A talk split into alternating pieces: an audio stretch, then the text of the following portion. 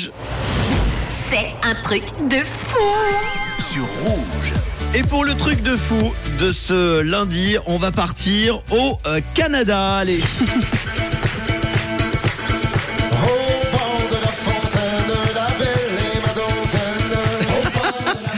Ça te fait rire?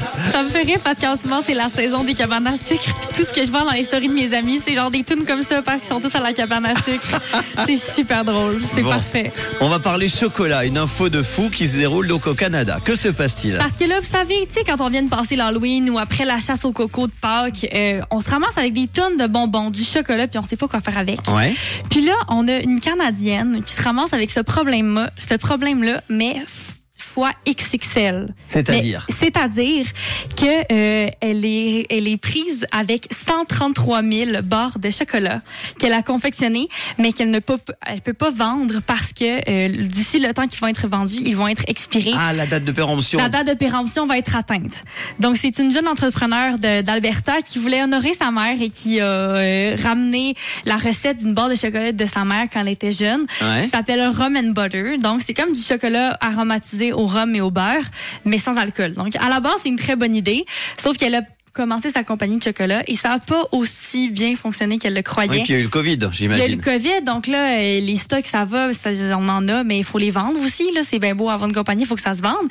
Puis là, la pauvre, elle se ramasse avec 133 000 barres de chocolat et elle essaye tout, de tout faire pour les, elle est rendue à les donner. là. Elle veut les donner et personne ne, personne les veut même gratuites. pourquoi? Parce C'est que- bon, au moins, c'est c'est barre Ben, j'imagine que c'est bon. Moi, j'ai jamais goûté exactement celle-là. Mais l'affaire, c'est qu'elle essaie de les donner, par exemple, à des, euh, Des associations, des, associations, des trucs. Mais les autres sont comme, ben, on peut pas donner des trucs qui vont passer date non plus. Elle essaie de s'affilier avec des, des, des, des joueurs de hockey, des équipes de hockey pour les donner à leurs joueurs. Mais les équipes ont déjà des partenariats avec d'autres d'autres compagnies de, de, euh, de collation. Donc, ça fonctionne pas.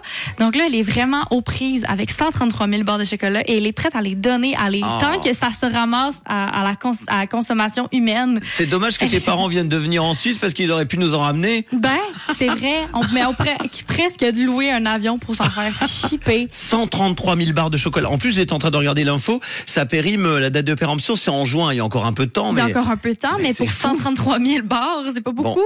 les amis, on va vous donner l'adresse exacte du magasin. si jamais vous allez dans les euh, semaines à venir du côté du Canada, aller récupérer des barres de chocolat quand Nous même. en ramener, ça va être gratuit. Qu'on en fasse quelque chose. Merci en tout cas pour euh, cette info très euh, chocolatée du coup. Ah, chaud, chaud, chocolat. Le 3 chaud